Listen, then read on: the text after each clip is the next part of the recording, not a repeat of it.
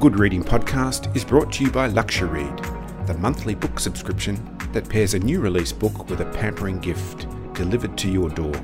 There are new books every month and nine genres to choose from. Why not spoil yourself or give the gift of a Luxury Read subscription today? Visit luxury dot com dot a u to find out how. An analysis of the social and political history of Australia's role in the nuclear industry inevitably illuminates general questions about the role of technology in modern society, the gradual erosion of trust in both technical experts and political institutions, the existential threats to our civilization posed by climate change and nuclear weapons, and the fundamental incapacity of most elected politicians to engage with long-term issues. When I told a respected colleague I was writing a book about this, I was asked, why are you bothering? It was a good question, but I think it was worth the effort. Hello, and a warm welcome to the Good Reading Podcast. My name's Greg Dobbs. For the last forty years, Professor Ian Lowe has been working on aspects of energy supply and use, especially the environmental consequences such as climate change, as well as the broader issue of sustainable futures. Parallel to a long career in universities, research councils and advisory groups, Professor Lowe has authored several books, including Living in the Hothouse, A Big Fix, A Voice of Reason, Bigger or Better, and The Lucky Country. He is also the author of the two thousand six quarterly essay on the prospects for nuclear power in Australia and a flip book with Professor Barry Brook giving the two sides of the argument. Today, I'm talking to Professor Ian Lowe about his new book, Long Half-Life, The Nuclear Industry in Australia. Ian, welcome to the Good Reading Podcast. A pleasure, Greg. While most people are probably familiar with the term half-life, I gather that this book is not merely reiterating the fact that uranium two thirty-eight has a half-life of four point five billion years and uranium two thirty-five a half-life of seven hundred million years. The term half-life, as you use it in this book, seems to also refer to something else about the nuclear industry in Australia. Yes, I'm making the point that uh, the timescales involved in nuclear issues are unimaginably long, and they contrast vividly with um, political decision-makers whose time horizon usually extends to this year's budget or next year's election, and they appear fundamentally incapable of engaging with those long-term issues. Uh, I also had a sense of déjà vu because about every twenty years in Australia, somebody raises the idea that we should be building nuclear power stations. Um, in the nineteen sixties, it was because people were dying and being injured in coal mines. Um, in the nineteen eighties, it was really a secret agenda that we might want to have nuclear weapons. In two thousand seven, when for John Howard it became embarrassing that he'd done nothing about climate change, he set up a uh, an inquiry into nuclear as a distraction. Um, and more recently, the um, Morrison government asked the House of Representatives Committee to look at the legal impediments to nuclear power. So they keep asking the same questions about every ten or twenty years, and they keep getting the same answers, which is that Uh, nuclear power doesn't make uh, economic sense in Australia and uh, would be a, a real waste of um, limited resources. And in fact, the Academy of Technology and Engineering said to the last inquiry that developing the regulatory framework that we would need if we were to have nuclear power would consume resources that might more profitably be used on more urgent priorities. Over the last fifty years or so, the Australian public has consistently rejected plans for a wider nuclear industry, whether that be um, nuclear weapons or nuclear energy. That's an industry beyond that of nuclear medicine. Why are we still having this debate? That's a, a very good question. Uh, when the original Lucas Heights Research Reactor, which was set up to develop the skills that we would need if we were to have nuclear energy, Uh, when it, it reached the end of its life, there was a vigorous debate about whether we should replace it with a research reactor. And the debate centred around the fact that um, there was at the time no serious discussion that we should have nuclear power stations, that uh, Lucas Heights uh, has a primary function of supplying radioactive isotopes for um, diagnosis and uh, treatment in the medical area. And there are alternative ways of producing those isotopes, which are probably more cost-effective and don't have the long-term problems of managing the radioactive waste from nuclear reactors. In the end, the government decided that it would replace the research reactor. And I think part of that really was a very quiet agenda that at some stage in the future, we might want to develop nuclear weapons in Australia. And if we did, if we already had a research reactor, it would be comparatively simple to reconfigure it so we could produce the radioactive material for nuclear weapons.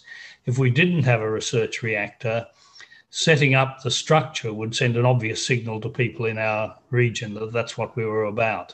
So I suspect behind closed doors in Canberra, the real agenda was that uh, having a replacement research reactor would allow us at any time in the future, if we felt so inclined, to uh, turn our ploughshares into swords and uh, reconfigure the reactor so that we could develop nuclear weapons. And um, part of that was an ongoing debate that's rumbled around uh, ever since the end of the war in Vietnam, where uh, quite reputable authorities suggest that we can't necessarily rely on the United States of America to protect us if we were ever in conflict uh, with our regional neighbours. And so we need to think about uh, being able to stand on our own two feet in defence terms. Long Half-Life is also about the history of the nuclear debate in Australia as much as it is about the debate itself. And you devote a chapter to the nineteen seventy-six Fox report. What is the significance of the Fox report and how did it affect the direction of the debate in the years since? Just to summarise the history, in the nineteen seventies, large uranium deposits were discovered in the Northern Territory, Ranger, Jabiluka, Kungara, and it became apparent that Australia could possibly develop a uranium export industry. The Whitlam government set up an inquiry under Justice Fox of the Federal Court uh, with Professor Charles Kerr of the University of Sydney and Doctor Graham Kelleher to look at the implications of mining and exporting uranium. And it broadened into an inquiry about those more general issues of what would happen to Australian uranium, as well as the specific issues of what the environmental risks were in the Northern Territory. And the Fox report, uh, in the final analysis, gave a cautious approval to exporting uranium. It said that um, it would probably be a profitable industry, although its overall economic benefits would be limited and uh, it would provide quite modest employment. And it raised serious questions about two issues involved in exporting uranium. One is that using uranium in nuclear reactors inevitably produces radioactive waste, which has to be managed for unimaginably long periods, at least tens of thousands of years, arguably hundreds of thousands of years, far longer than any human civilization has ever endured. And secondly, uh, any country that has nuclear reactors to allow it to produce electricity could also use those reactors to develop nuclear weapons. And the report said the nuclear industry is unintentionally contributing to the risk of nuclear war. And so in its final report, it recommended that uh, there should be a public debate about whether we should mine and export uranium. And if we made a decision to export uranium, it should be subject to strict safeguards and the subject of regular review. At the time, it became a political issue because the A L P under Gough Whitlam and then Bill Hayden in the nineteen seventies took a policy decision to oppose the mining and export of uranium because of concerns about radioactive waste and weapons proliferation. And that was the A L P policy in the nineteen seventies. Uh, when Bob Hawke became leader, he watered it down by accepting that while the Labor Party was generally opposed to the mining and export of uranium, it wouldn't interfere in the ongoing export from Ranger and the possibility of uranium being produced by the Olympic Dam mine in South Australia, which is basically a very large copper mine, but which also produces significant amounts of uranium and gold and silver.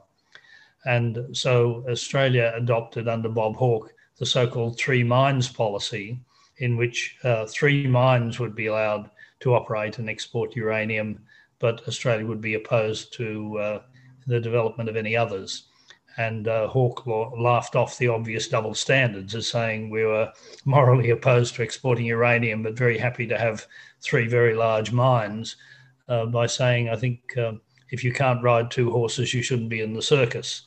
Uh, but it was obvious at the time that uh, the the moral issue had been clouded by the commercial one, that uh, there was money to be made by exporting uranium. The general recommendation of the Fox report that we should regularly review our policy has not been followed at all. In fact, there's been almost no debate in the last thirty years about the mining and export of uranium. It's just been assumed that if uh, it was profitable to export uranium, it should be done. And uh, we've continued to be a major exporter. But one of the points I make in the book is that the promised economic bonanza has never materialised. At the time of the Fox report, it was argued that Ranger would start off exporting three thousand tonnes of uranium oxide a year and rapidly expand that to thirty thousand tonnes a year. Well, Ranger has just closed after forty years of operation, in which it exported one hundred twenty thousand tonnes of product, about three thousand tonnes a year over that entire period. And uh, when I did a comparison, I found that uh, as a revenue generator from exports, uranium ranks with minor minerals like tin and tantalum. Uh, in fact, last year we made significantly more exporting cheese than we did exporting uranium. And uh, one conclusion I came to is that since radioactive waste is more unsavoury than an old gorgonzola and the safeguards arrangements have more holes than a Swiss cheese, we'd probably be better off exporting cheese than exporting uranium. I want to turn back to uh, the debate again. Uh, and the debate basically hinges on the economic benefits versus the environmental or financial risks. That's in reference to a broader nuclear industry in Australia. But the recurring theme within this debate is the issue of conflicting expert advice. With the recent pandemic, we've seen a consensus on the medical advice, if not the implementation of that advice. Why can't experts speak with one clear voice on the future of the nuclear industry? Well, one reason experts can't speak with one clear voice is that the issues are not certain. Uh, when Barry Brook and I wrote a flip book in two thousand nine, it's called a flip book because it has no back cover. It has two front covers. And one front cover says nuclear power, yes. And if you open it from that side, you find an essay by Barry Brook saying why Australia should build nuclear power stations and a critique by me of his argument. And if you turn it over, on the other side, it says nuclear power, no. And you find an essay by me saying why we shouldn't build nuclear power stations and Barry Brook's critique. And after the book was published, Uh, we did double acts at a few ideas festivals and writers festivals. And one of them, uh, a thoughtful member of the audience said, how can two intelligent and well-informed scientists come to such completely different views? And I set out for him what we, Barry Brook and I agreed on. We agreed that climate change was a serious issue. We agreed that we needed to run down using coal-fired electricity as part of the solution to climate change. We agreed that the only two potential low-carbon options were nuclear power or renewables, solar and wind. And we both agreed that the existing nuclear power stations posed significant problems that had not been resolved of waste management and weapons proliferation. Barry Brook was optimistic that a new generation of nuclear reactors could be developed which would resolve those problems. And he was pessimistic that solar and wind could be scaled up to meet the very large energy demands of an industrial society like Australia. I was pessimistic about the promise of a new generation of nuclear reactors because I'd been hearing it for fifty years. Um, there, would, there was always in the pipeline a new generation of reactors which would be cleaner and safer and provide more cost-effective electricity. And just because the industry had been consistently wrong for decades didn't mean it would always be wrong, but it did suggest to me that caution was well advised. On the other hand, I did a back of the envelope calculation and realised that the amount of sunlight hitting an area about twelve kilometres square at uh, midday today is about as much energy as Australia uses. So as a very large country with a lot of unoccupied land, uh, we have every possibility of scaling up solar and wind energy to meet all of our needs. Uh, now, in terms of what decision makers should do where experts disagree, I cite in the book the wise advice of Doctor Barry Jones when he was the science minister at a time when climate science was much less advanced than it is now, and there was genuine uncertainty about whether human activity burning fossil fuels was changing the atmosphere in a way that would change the climate. And he gave what I thought was wise advice. He said decision makers should always consider the possibility of getting it wrong. And he said if the climate scientists are wrong and we listen to them, the worst that could happen is that we use cleaner but more expensive energy. And he said that might not be economically optimal, but it wouldn't have serious consequences. On the other hand, he said, if the climate scientists are right and we don't listen to them, there could be catastrophic consequences, potentially even the end of civilization. So he said, if I thought there was uh, even a five percent chance the climate scientists were right, I'd be urging decision makers to listen to them. And I think the same argument applies to the nuclear issues. Um, it may be that expanding nuclear power won't lead to unscrupulous or desperate decision makers having nuclear weapons and using them, and it might not lead to the waste uh, which is currently piling up at nuclear power stations being a serious environmental risk. But getting it wrong has potentially catastrophic consequences, and there's almost nothing to be lost by not going ahead with nuclear power now that we have uh, cost-effective Uh, alternatives. And in fact, the, the thing that's changed uh, since Barry Brook and I wrote our flip book in two thousand nine is there's been a dramatic improvement in the cost effectiveness of renewables like solar and wind, uh, while nuclear has not achieved any significant cost reduction. In fact, in two thousand nine, nuclear was cheaper than wind and about a third the price of energy from solar cells. Uh, today, it is about four times the price of electricity from solar or wind. So uh, there is no economic argument for using nuclear energy to offset the extra risks it entails. So I think th- there are times when experts legitimately can't agree because there is room for disagreement. That it is, it was not certain in two thousand nine if better nuclear technology would be developed. It was not certain that the price of electricity from solar and wind would continue to come down. I think those issues have now been resolved. But we see experts disagreeing about um, whether the AstraZeneca vaccine should be used on people under the age of forty, uh, because there's genuine disagreement and you can't do controlled experiments where human life is at stake. So there, there is disagreement. And again, prudent decision makers are erring on the side of caution, thinking about what happens if they get it wrong. And I think that's a, a good general rule for decision makers where there is uncertainty. Ultimately, the decision to develop and expand the nuclear industry in Australia, I guess, rests with what you call the ordinary person, but this is subject to the appropriate debate, um, the advice from experts, and the correct information being made available to everyday people. Should that decision be left to the public rather than the experts? Can they, can the public be trusted to make the right decision?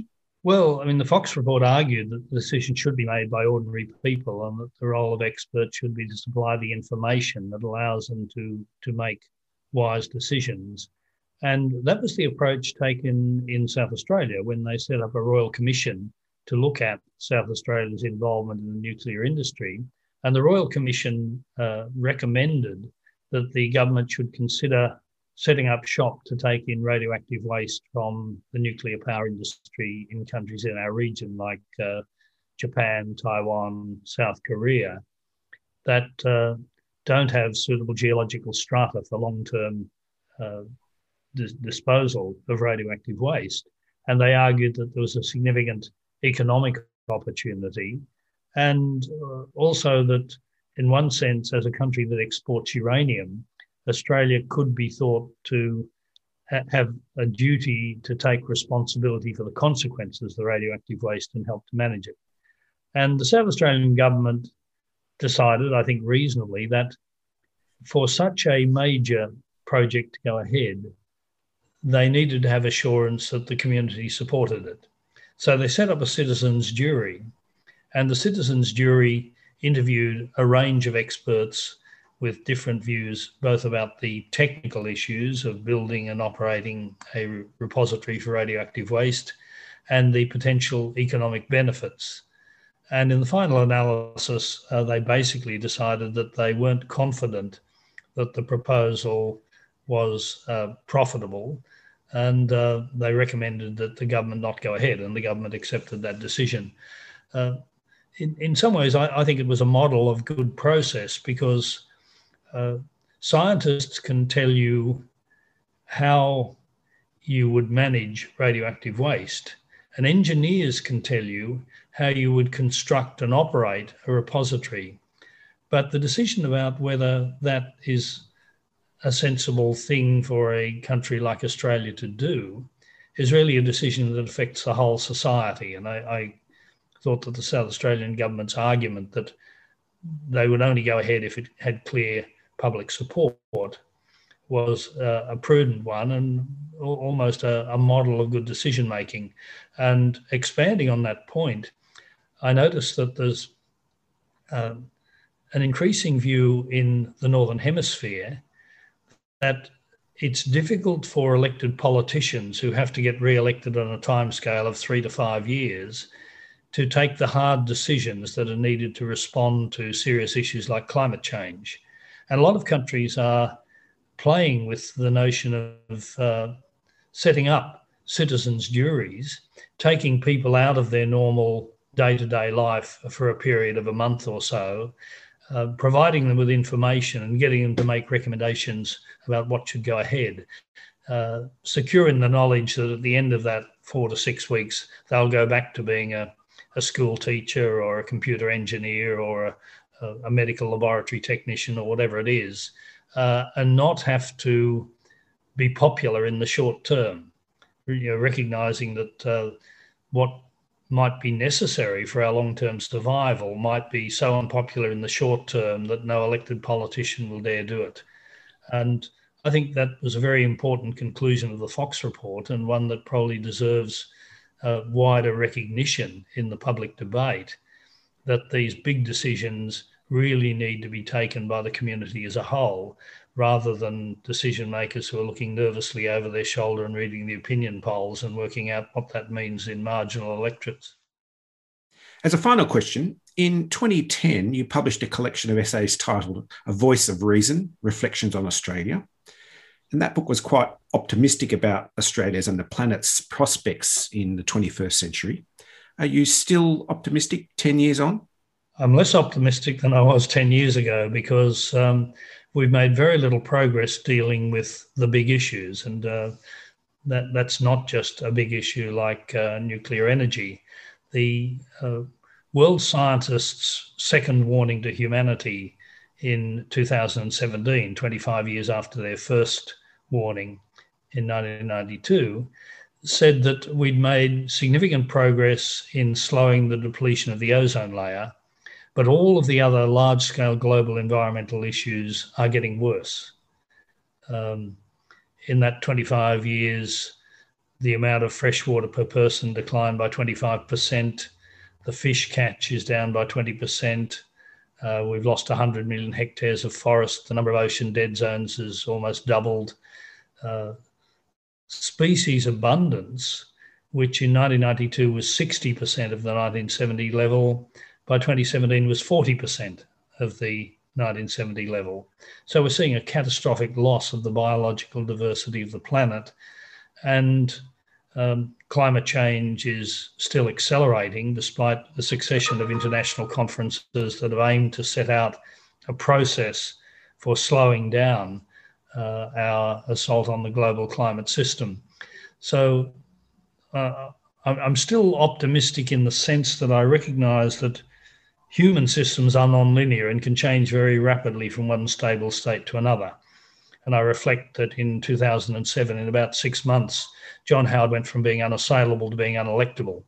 He went from being one of our longest serving prime ministers to losing his own electorate, that people just stopped listening to him. And we've seen very significant change in Australia in some important issues like accepting cultural diversity, accepting gender differences and so on. Um, my worry is that we're not reacting nearly fast enough. And there really isn't a sense of urgency in dealing with issues like climate change or the loss of biodiversity or the need to manage radioactive waste. Um, and politicians still seem to think that as long as the economy is going gangbusters, people will overlook their failure to address those important issues. But in the final analysis, uh, if we don't maintain the integrity of natural systems, we won't have the things we absolutely need, like breathable air and drinkable water and the capacity to produce our food. So we won't have much of a future. So my book is really another appeal to politicians to think about the long-term issues, which are far more important than the day-to-day trivia. And when the history of this century is written, uh, even the pandemic will seem like a minor issue compared with the issues of managing climate change and managing radioactive waste. Professor Ian Lowe, thank you so much for joining me on the Good Reading Podcast. Been a real pleasure, Greg. I've been talking with Professor Ian Lowe about his new book, Long Half-Life, The Nuclear Industry in Australia. It's published by Monash University and is available at good reading magazine dot com dot a u. My name's Greg Dobbs, and thanks for listening. This Good Reading Podcast was brought to you by Luxury Read. Why not spoil yourself? Or give the gift of a Luxury Read subscription today. Visit luxury read dot com dot a u to find out how.